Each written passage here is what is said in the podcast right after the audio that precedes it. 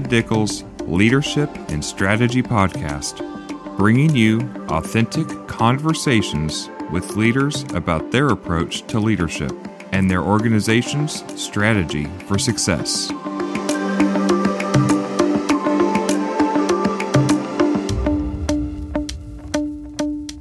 Welcome to the Leadership and Strategy Podcast. This is Tad Dickel, your host.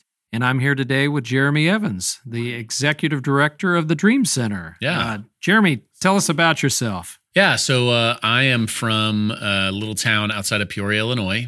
Went to college at Bradley University for my undergrad in psychology, and uh, was a member of a music fraternity uh, in college, and uh, was recruited to work there in an entry level position back in 2001, um, and was there for a year and then left for a little while, came back, ended up working there for about 10 years um, and left there as executive director. My uh, wife, Tara, and I have three kids, Lucy, Ellie, and Ben. Uh, when Lucy was born, uh, she suffered a brain injury and was life flighted to Riley Hospital. And we stayed at the Ronald McDonald House in Indianapolis for two weeks. And so when the position of executive director of the Ronald McDonald House came open, it only made sense for our family to apply for the role. Uh, spent about two years there and fabulous organization. They do wonderful, amazing work but wanted our family to be more mission and ministry focused. And so back in 2015, uh, took the role here at the Dream Center, and I've been here for about eight years. Great. Tell us a little bit about the Dream Center. Yeah, so uh, Dream Center Evansville was founded in 1998. Our founder, Gary Jossa, was a visionary leader who wanted to do great things for the Jacobsville neighborhood. And so it started out as a sort of van ministry that would bring kids to various churches in Evansville before we had our current facilities. Uh, back in 2007, um, we built the gym building, which is the building we're sitting in today. That building is a gymnasium and then several small classrooms. And I often say that uh, Dream Center uh, started out sort of like an after school program that smelled a little bit like a community center. We would do trunk or treats and Christmas presents and Easter egg hunts and things like that. Um, and when I came on board in 2015, I was the first full time executive director. And uh, I often like to say that for my first uh, three years, I would work from 8 to 6:30 every day and I would work from 8 to 2:30 doing executive director stuff and then from 2:30 to 6:30 I would sling pizza and do homework and play basketball and drive vans because at that time we were very small and uh, everybody was involved in making program work. I fired myself from that role in 2018, spring of 2018 because I was not very good at it. And in spring of 2018 started to experience some shifts in terms of what we wanted to do as an organization. Again, it was a great after school program with several different community focused elements, but we started to see what we call second generation Dream Center kids, who were kids who came to the Dream Center who were now sending their kids to the Dream Center, not because they loved our program, but because they were in the same weird situation that their parents were in. And what we've learned is that relief based programming is not enough to break the cycle of generational poverty. In fact, relief based programming often perpetuates the cycle of generational poverty by making it easier to be poor. And so in 2018, a group of 13 community business and nonprofit leaders, education leaders, went and visited the Harlem Children's Zone in Harlem, New York, and learned from the revolutionary educators at Harlem all about the work that they do. They take responsibility for their kids' success. They don't operate inside a box, they do whatever it takes to help kids be successful. And so when we got back from Harlem, um, we started a four block pilot program where we said we're still going to play have 100 kids in the gym during after school but we're going to identify kids who live in these four blocks and say that these are kids who are taking responsibility for their success. And so we found eight elementary school kids who lived in the four blocks. It was really a pilot program um, and we really didn't see it overtaking everything we do but today it is everything we do. We do um, youth development so we have uh, staff who are in school during the day and then here at the dream center and after school programming um, we do family development. So we are uh, assigning every family we work with what we call a wraparound care specialist. Those staff members are helping families uh, defeat the burdens in their lives, right? They're helping them knock down the barriers that are blocking them from being successful. Um, and then we also have an element of neighborhood revitalization where we have a neighborhood champion, neighborhood development coordinator who is working in the neighborhood every day to meet neighbors and connect neighbors to our vision and really to help their vision come to reality. So all those ideas wrapped together to come up with an idea we call flourishing. Um, and I often uh, don't speak much about the ministry component of our work, but ministry and the gospel of Jesus Christ is the reason we do all that we do. And every single day in our programs, kids are getting taught the gospel. Great. Well, thank you, Jeremy. Yeah. That's a it's a lot of information it's a, it's about the Dream Center. Yeah, I, have seen the Dream Center do great work in our community, and we appreciate that. Thank you. So, one of the distinctions you made was about relief based programs versus would we call this more of like a systemic yeah. approach? Yeah, yeah, yeah. Holistic. Uh, John, who works for us, says whole child support. There's a reason why when you ask Walmart if you can do a food drive outside their store, there's a reason why they say yes every single time. And that reason is because you buy more stuff. People who are coming into the store who know there's a need buy more stuff, and Walmart makes more money. We see time and time again people who are dependent on social programs, nonprofit programs, those sorts of things. And what we're really trying to do is to build family independence, right? So that they know how to solve their own problems.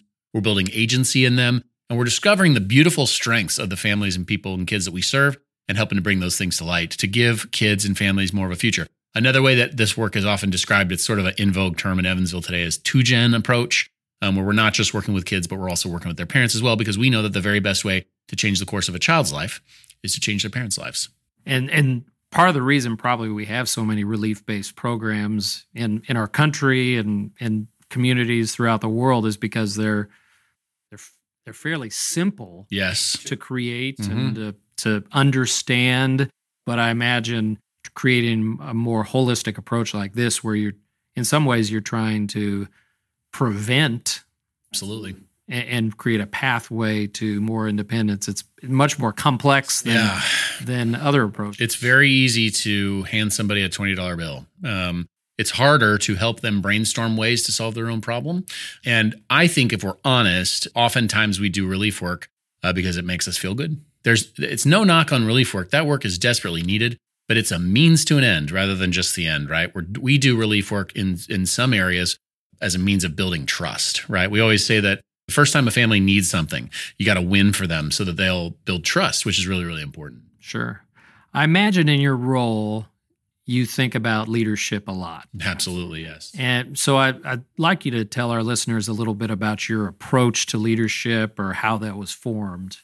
So we have a mutual friend who was and is a mentor of mine who has helped me build my approach to leadership. Um, you know, uh, it's a lot of catchphrases, I guess you might say. One of the things that I've learned very early on was don't believe your own hype, earning it every single day, never feeling like you've really arrived, you know? So, um, constantly consuming new content, trying to learn more about leadership, trying to refine my leadership focus. I also, uh, this leader I was talking about just a moment ago, is, uh, has this great quote where he says, When things speed up, slow down. So trying not to get caught up in the whirlwind of daily life, but taking a step back and reviewing things objectively, letting emotion do, run its course and be part of the conversation as it will, um, has been really helpful to me. In this most recent cycle, I've had to really challenge myself to devote time to thinking, to devote time to just processing everything that's going on because of um, some of the things that have been going on in our community recently, I feel like 1% not smart enough to really wrap my head around everything that we're working on.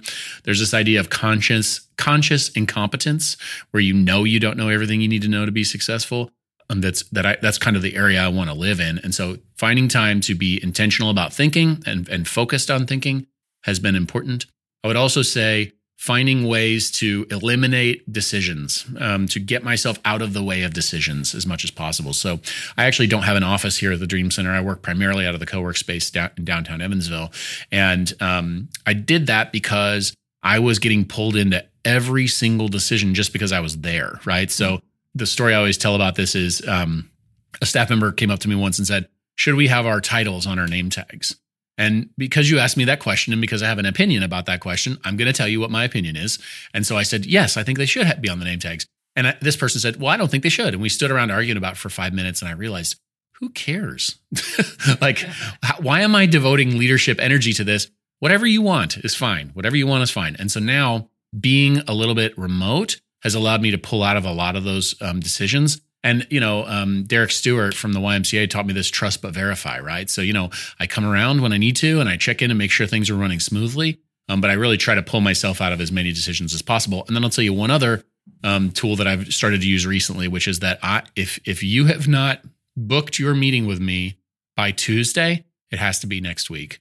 As a fundraiser, we are often sort of subtly encouraged or implicitly encouraged to take every meeting you can possibly get so that you can get and you know this from um, selling yourself uh, you know you can't miss you can't you you just can't operate um, missing those opportunities and so I had to realize that um, meeting Jeremy was causing an awful lot of trouble for Office Jeremy, that Office Jeremy was never getting around to because he was too busy hanging out in coffee shops talking to interesting people. And so for me, if you're not on my calendar by Tuesday, it's got to be next week, has been really helpful to be able to take a deep breath and not always rush to op- jump on every single opportunity. Sure. And so as the organization has grown mm-hmm. and you've moved from almost being the executive director slash programs mm-hmm.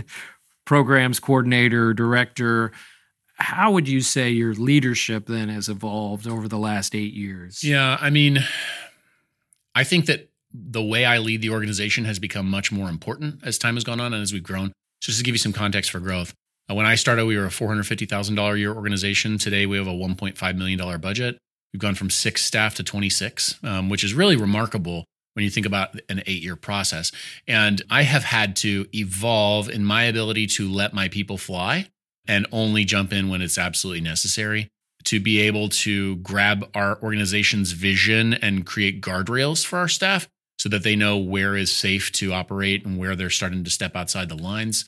And then also to just really um, stay connected to the work. So as you step away from that out of school environment where you're busy every single day helping kids, it can be very easy to lose touch and lose sight of the actual work.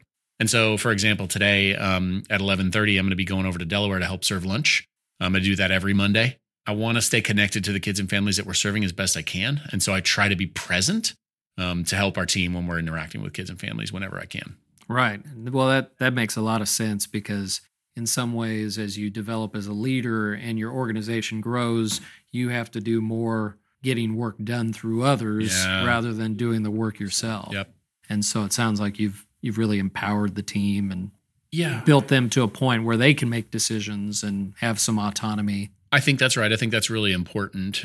So one of the things that's been interesting about working remotely is that uh, before, when I was here at the Dream Center and I'd be working on a grant or working on something that was really urgent, and someone would knock on my door and need something, would, there would be almost that voice of resentment in my mind, you know, like, I've got my own work to do. I don't want to get involved in whether the name tag should have titles on them or not. Just go figure it out for yourself.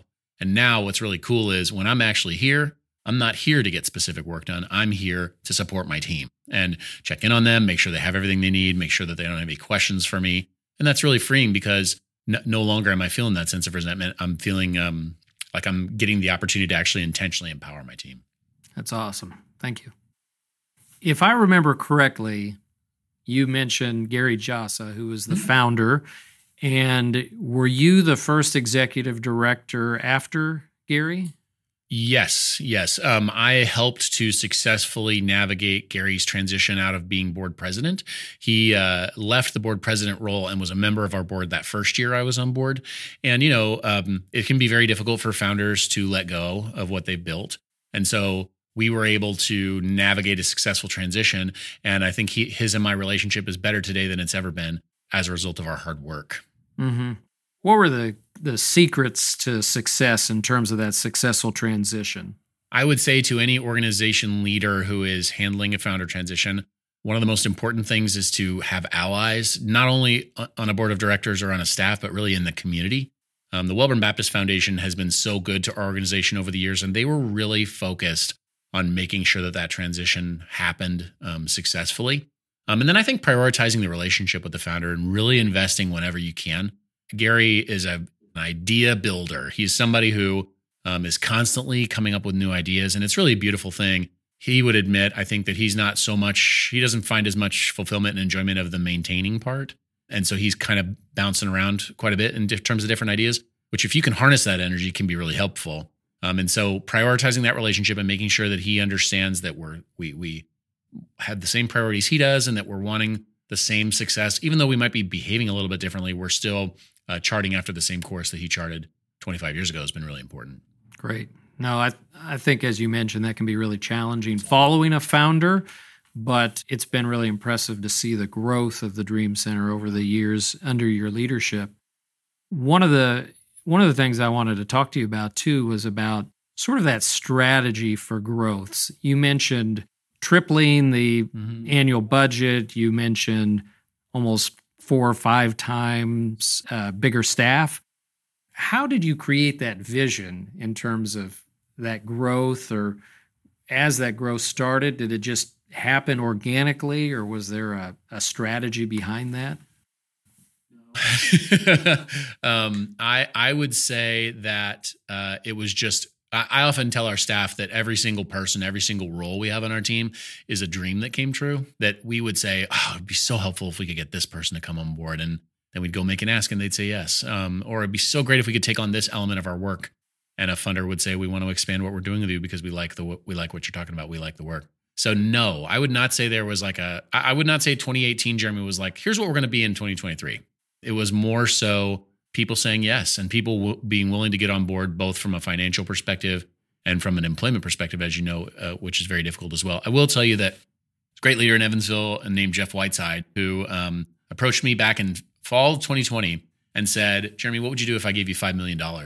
And um, that question was transformational for our organization I don't know if Jeff will ever hear this or not, but he hasn't given me $5 million yet. But what it did do for us is it allowed us to get on offense instead of playing defense, right? So, fall of 2020, not very many organizations were thinking about their three year plan, right? They were thinking about their three week plan um, because of all the chaos of COVID. And so that question empowered us to create a plan for uh, re- serving and reaching 30% of our neighborhood by the year 2030. And again, that offensive posture was just really helpful instead of what a lot of nonprofits do, which is, uh, are we circling the drain this month or not? Instead, it was, all right, how much ground can we take? And really also, what opportunities does the current environment make possible for us? Was a really fun and important and challenging question to ask. Right. As a nonprofit, it's easy to operate from a scarcity mindset and say, absolutely, yes. how do we squeeze the most out of mm-hmm. the dollars we already have? But I think one of the things you've done really well in your role is to cast that vision and help people consider what's possible. Mm-hmm. And and often money is not the obstacle; it's the vision, yeah. and then the perseverance to get to that vision. That's right.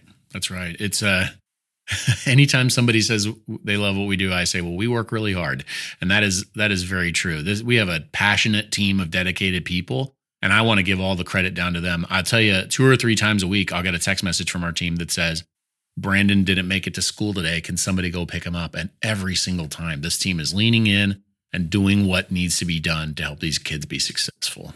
How have you increased funding then? I mean, you mentioned your your expenses are three times what mm-hmm. they were eight years ago.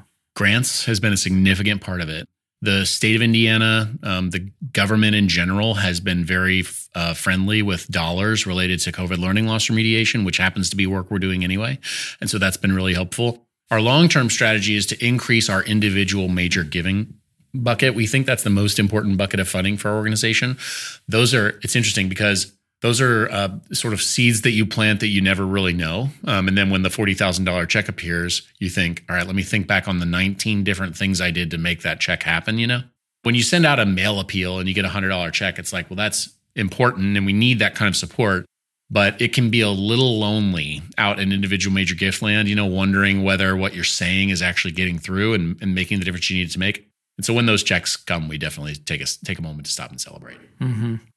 How would you describe the the culture of the Dream Center, like especially the staff and what you do to develop that? Yeah, our team gets along extremely well, um, and when someone comes along that doesn't fit in that getting along extremely well, it sticks out very quickly. We uh, have five core values. I might be able to remember them all for you: um, nurturing dignity, excellence, Christ centered, um, life together. And there's one more I'll be in trouble for not being able to remember it. Maybe maybe it'll come to me. But the one that I focus on and put a lot of my energy into is is life together. I the the the sort of catchphrase that comes with that is celebrating, enjoy, and grieving and lament. There was a time where I was in a, a meeting of our wraparound care specialists, and they were talking about some really difficult things that families were going through, and they got emotional.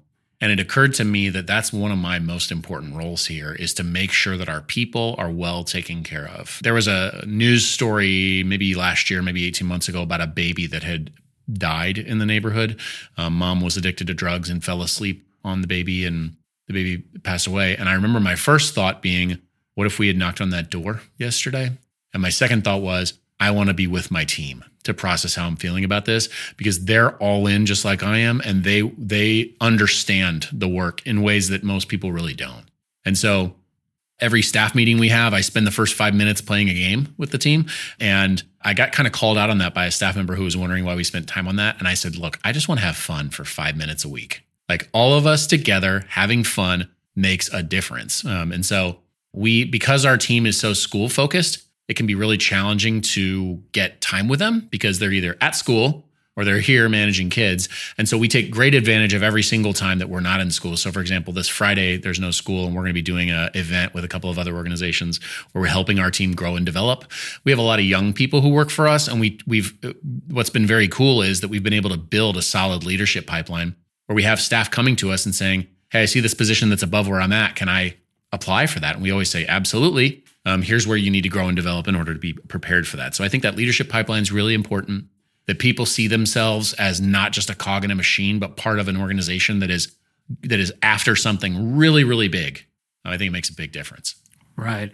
And I want to point out, like when you talked about being with the team when when you had this this infant that died, I think those are critical moments where people remember mm-hmm. where the leader was yeah. and how they responded during those really difficult times and and often that's how you build that that rapport that that's lasting and if you think about like a an organization and and you walk in one of the I'll have to often ask questions about you know what's this what's it like to work here and and I think the word that most describes like a a, a healthy organizational culture is family. Mm-hmm. and so is it you don't always get along. You sometimes struggle, you sometimes are challenged by one another, but like in the end you're there for each other. Yeah, right now we're dealing with some issues related to some problems that are going on in society right now, and we've got some people on our team who are b- sort of both ways on the issue. And what I have said to our team is let's be countercultural, right? Like our culture wants us to separate over these issues. Our culture wants to get in the way of our life together. And what if instead we just processed it together and helped each other grow and develop and get smarter. And in so doing, have invested in one another and be countercultural. We're not going to let those sorts of things break apart what we're trying to do. It's like, um, you know, you might have a problem with your dad or your your sibling and at the end of the day you can either let that problem cancel the relationship or you can fight through it together. I, I, heard a speaker once talking about the phrase agree to disagree and about the fact that that phrase agree to disagree has really torn down relationships because 50 years ago when you had a, a complaint with with a coworker or with a, a loved one, you had to fight through it. Like you had to find consensus with one another and get smarter as a result. Whereas in today's society, this idea of agreeing to disagree means we just go to our corners and we consume more content that affirms what we already think and nobody ever gets any smarter. Right. I was I was reading Matthew McConaughey's book recently. Oh, really? And he talked about how he was interacting with I, I can't set up very well, but he was interacting with two other, two people from another culture, and they're having a conversation about something, and somebody had a, an opinion, and the other person had a different opinion, and then he agreed with one of the people, and they stopped him and they said, "It's not about being right or wrong." Hmm it's about understanding. Yeah. I, I, pick on my little brother often, probably 20 years ago, uh, maybe 15 years ago now, he was working for a church. And he said to me, You know, Jeremy, I just don't understand why people get offended when you say Merry Christmas. Like, that just doesn't make any sense to me at all. And I said, Okay, who have you asked about the, the answer to that question? He said, Well, I've asked my pastor and the secretary at our church and some other Christians. And I said, Well, why don't you ask somebody who's not a Christian for the answer to that question? And maybe you'll get smarter. Like, there was a time I'm a, I fear that it's over. There's a time in our society where being really smart made a big difference. And I think today it's about the loudest voice instead of who's got the best ideas. And I think that's a problem. Right. For our right, culture. Right. Yeah. That hit home to me because everybody wants to win and be right or prove people wrong. But if if we had a mindset to seek understanding uh, that would I, I, think we would close a lot of those divides. I think too, it's about identifying what's actually important. So it's, it's a great story about our principal at Delaware, Julie. Uh, Delaware had beaten Lincoln in basketball on a certain day, and I got on my Facebook social media and posted, Delaware just beat Lincoln's basketball team. Take that, Lincoln. And got a text pretty quickly from Julie that said, Hey, we don't really want to start a rivalry with Lincoln. Would you please alter your your post so that it doesn't um, offend them? And my my my gut reaction to that is who are you to tell me what I should do? And and that gut reaction is that anger, right? Or that frustration that comes out in the moment. But then I just started thinking maybe she's just right and no one cares and I should just get over it. Um, that like moment, that epiphany moment where you're willing to say, oh, I'm wrong. I'm just going to fix it. Uh, has become like the antithesis of our culture today. Whereas in fact, nobody cared. And like all I had to do was swallow my pride and go on with my life. And I'm better for it. I'm better for it. So right. I, I we've got to cultivate that. Right. And I think as a leader, we we can set the example and that it's it's sometimes hard as a leader to be vulnerable and admit that we were wrong and to say I screwed up. But if we're able to do that, we're going to be much more respected and we're going to be stronger and we're going to have the people around us supporting us. That's right. That's right. I, there was a time recently where we were having staff was having a conversation over text message and we were kind of joking around about something that we probably shouldn't have been. And one of our staff members kind of came across and said, "Hey, this isn't appropriate. Um, we need to shut this conversation down." And I remember thinking, this was a, a, younger gentleman who works for us, and I remember thinking, well, he's right, but the method he's communicating with is totally distracting everybody from the fact that he's right.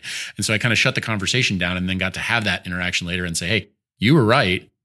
Let's talk about how you communicated because I think people didn't notice you were right as much as they needed to. So it's a it's a lot about communication channels, but I think at the end of the day, it's about a desire to develop, like to become smarter, to become better, um, to become more effective. Right, exactly. No, great, great conversation about that. Thank you.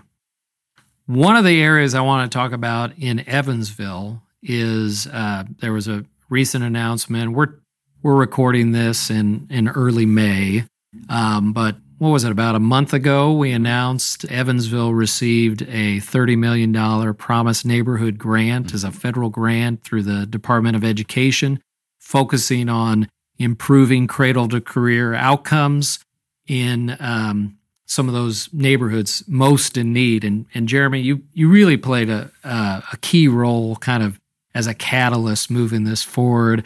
And I'd love for you to just talk about that experience and how you got involved and how you thought this was something that we really could accomplish in, yeah. in the community. Yeah. So um, when I came on board the Dream Center in 2015, that was right before Evansville received its Promise Zone designation. And the Promise Zone was a program dreamed up by uh, then candidate President Obama, who was watching the Harlem Children's Zone and seeing the amazing results that they were achieving and said, We got to replicate this around the country. And so Promise Zone was born. And you had a whole bunch of Promise Zones that didn't have any money at all to do any of that amazing work that needed to be done. And so that's where Promise Neighborhoods Grant um, appeared. We have as a community applied four times um, over the course of the last 13 years. Um, I was very tangentially involved in 2017 when the grant was uh, written. And then in 2020, I remember the day clear as day, Amy Bullock had contacted me and said, You need to watch this webinar that the federal government's putting on. And it was about a grant program called Choice Neighborhoods that I just wasn't really interested in, but I decided to go ahead and tune in anyway. And the very first thing they said at the beginning of the webinar was, oh yeah, there's a typo. It's not choice neighborhoods, it's promise neighborhoods. This is fall of 2020. I'm very familiar with the grant, have studied it, have studied applications of other organizations that have won. And so contacted Amy, said, let's get to work. And so we contacted our friends at University of Evansville, started to build some collaboration and partnership there. Sylvia DeVault and Aaron Lewis, who are amazing. Um, then uh, connected with a few key strategic nonprofits around Evansville and then inauguration day 2021, the grant dropped.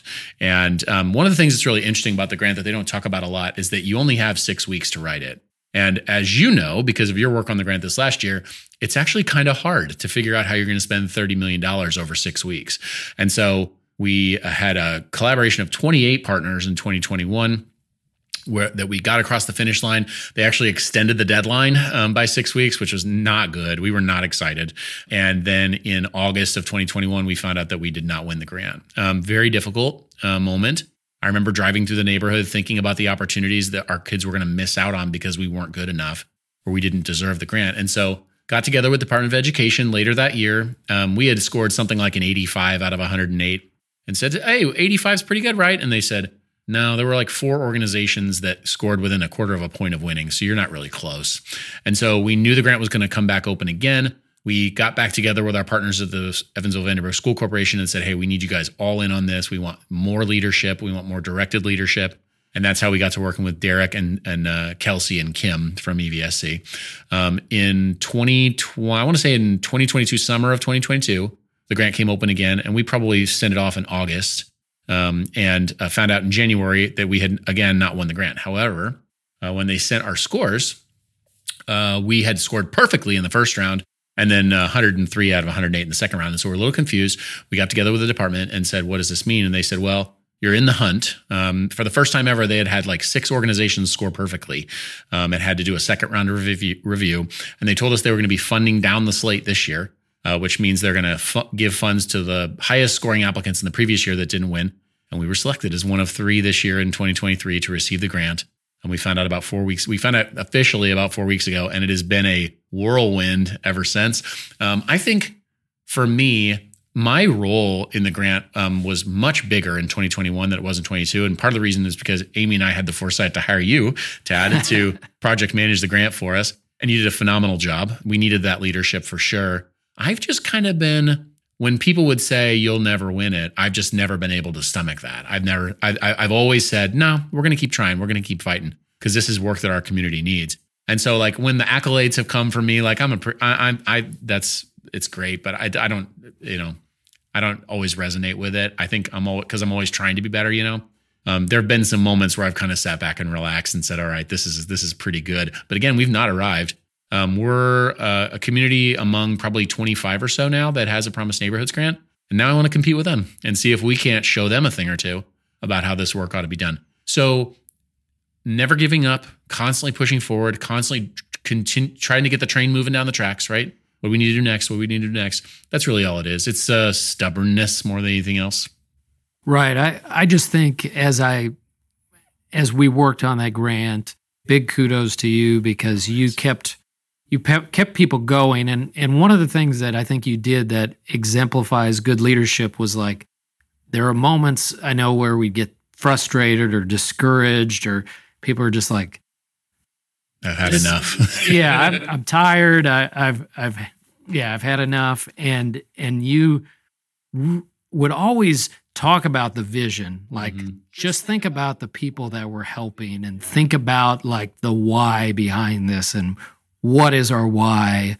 And instead, uh, I think it's easy, like when you're in the trenches, to focus on the what and how are we going to get it done, and and and we forget about the why, like why does this really matter? Because of the people mm-hmm. that we're going to be able to make an amazing difference in lives. I mean, that's what it really all boils down to is coming alongside people who have beautiful strengths that are masked by the struggles that they're facing and saying, let's get all that great stuff and pull it to the surface. That the the it's it's not too hard when you hang around kids to see the amazing potential and promise that they have. And you're a dad, I'm a dad too. And I've I've said all along, I want all these kids to have the same opportunities Lucy, Ellie, and Ben have. Um, because they are mine, and I'm going to make sure they get across the finish line. Same thing we say about Dream Center kids and now Promise Neighborhood kids as well.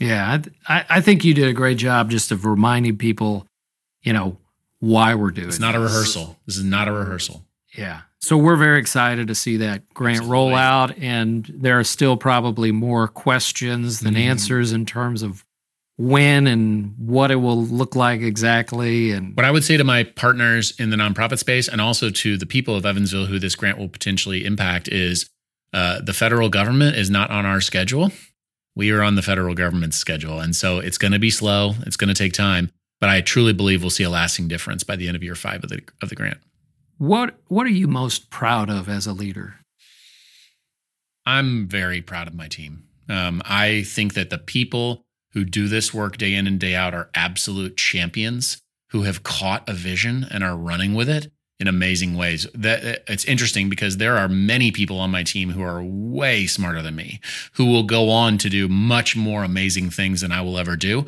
And as a leader, you know, we can sometimes be tempted to put people around us who help us feel good or help us to feel like we know what we're doing. But I'm kind of just the opposite. I want people who who will share ideas with me or tell me things that they're working on, and I'll be like, Hope you're not expecting anything from me on that because I have no idea what you're up to, but it sounds really good and, and go after it and I'll help you with what you need to make it happen. So I'm very, very proud of the team that we've put together here at the Dream Center. Our um, retention rate has been really strong because people genuinely love the work that we do. Mm-hmm. How do you balance a demanding job and, you know, family, children. What does that look like? Yeah. So Andy Stanley, who's a pastor that I respect and admire quite a bit, uh, early on in his ministry decided that um, he was going to build a ministry that was only as good as 45 hours I could maintain. Um, and so uh, I I don't disconnect from the work when I'm not here um, because you're constantly processing ideas, constantly coming up with new ways to change and develop. And I've just sort of embraced that. There's a lot of people who say I'm going to turn my phone off at five and, and not pay any attention to work. And I, I think my work is such a part of me that there that I would say I don't want to do that. I want to be growing and developing in those hours just the same as I do anywhere else. And so mixing, you know, I'm going to be at every swim meet, I'm going to be at every doctor's appointment, I'm going to do all the good dad things. But at the same time, while I'm there and there's nothing going on, I'm constantly processing, constantly challenging, constantly thinking about how we can grow and develop. Mm-hmm. And that's, I think, a major challenge as a leader because when you have work that you're passionate about mm-hmm. and it's fun, it's fun. And I feel very fortunate to be in this current role and to be in other roles where I've just I love the work mm-hmm. and it's as as much fun as a vacation well, in some ways. And it can take it out of you silently, right? Or, mm-hmm. or sort of by mistake, it can take it out of you. I took a, a one month sabbatical last year and have really focused on my mental and physical health. You're just trying to make everything better, right? You're just trying to shore everything up. And so doing whatever I can to process challenges and uh, physical exercise is very important to me as a leader. I think it's where I go to be bored almost, but also to process all the challenging things. And I always step away from that feeling an awful lot better about whatever the challenges are. So, um, really focusing on working on physical and mental health has been an important discipline for me. Right. I, I see that influence of like my physical health on my mental mm-hmm. health and just my overall cognitive ability. I'm I'm much sharper and more collected in terms of my thoughts and articulate when I'm physically feeling good and, and in shape. So, absolutely. Awesome. Well, what are you excited about right now? Well, very excited about the Promise Neighborhoods grant, of course. Um, Dream Center, uh, over the course of the past two years, has built a coaching platform um, we believe that because of all the mistakes we've made over the past five years, we can really help organizations not fall into those same traps. And so we're working um, with a number of potential clients on bringing them on board to do coaching. We believe that um, there's potentially a regional demand for that coaching effort as people start to think about relief based programming differently. You know, there was a time when out of school programs astonished the culture, and that time is gone. Um, they're very uh, it's very much like the first thing or two you think of when you're trying to help kids, right? And so helping those organizations that have maybe built um, some success in the after school space say, all right, you got to that now. Here's how you got to leverage that. Here's how you got to leverage those relationships to help families actually make it down the field is really really exciting. I am excited about the development that has come to our neighborhood over the course of the past five years. The Deaconess Aquatic Center is absolutely an amazing amenity. Um, the North Main Complete Street is amazing. The Forge down at the other end of North Main Street all very exciting. What I want to see is those things start to spread into the neighborhood, right? So start to see housing uh, values rise, start to see more business development in the neighborhood where you're creating sort of a, a, a draw for people to come want to be here in Jacobsville. Um, that's really an exciting opportunity as well. Um, I would say also uh, start, starting to think about the housing space and starting to think about how we can make our neighborhood better by investing. Um, doing potentially property acquisition type work is very exciting as well. That's awesome. Yeah. So a lot, lot going on lot in the future at the Dream sure. Center. Absolutely. Well, how can people find out about you or find out about the Dream Center in Evansville? Yeah, so dreamcenterevansville.org is our very long website address where you can find out more about what we're doing at any given moment. We've just recently created a blog called With Us, um, where we're inviting vo- potential volunteers and donors to come on a journey with us where we start to tell the stories of the amazing work that we're doing in kids and families' lives. We have a, a pretty active Facebook page on social. We're always looking for volunteers and donors. If people are interested in learning more about the work, they can check us out on our website. All right. Well, thank you thank for you, being Tad. with it's us. Been a lot of fun. Appreciate yeah, it. Yeah, it was great interviewing you, Jeremy Evans, you. uh, Executive Director of the Dream Center.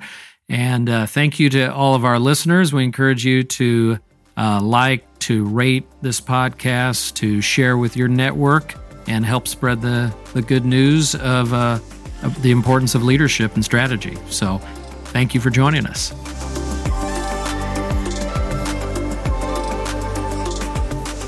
To learn more about Dr. Tad Dickel and the T.A. Dickel Group, please visit tadickel.com. thank you for joining us.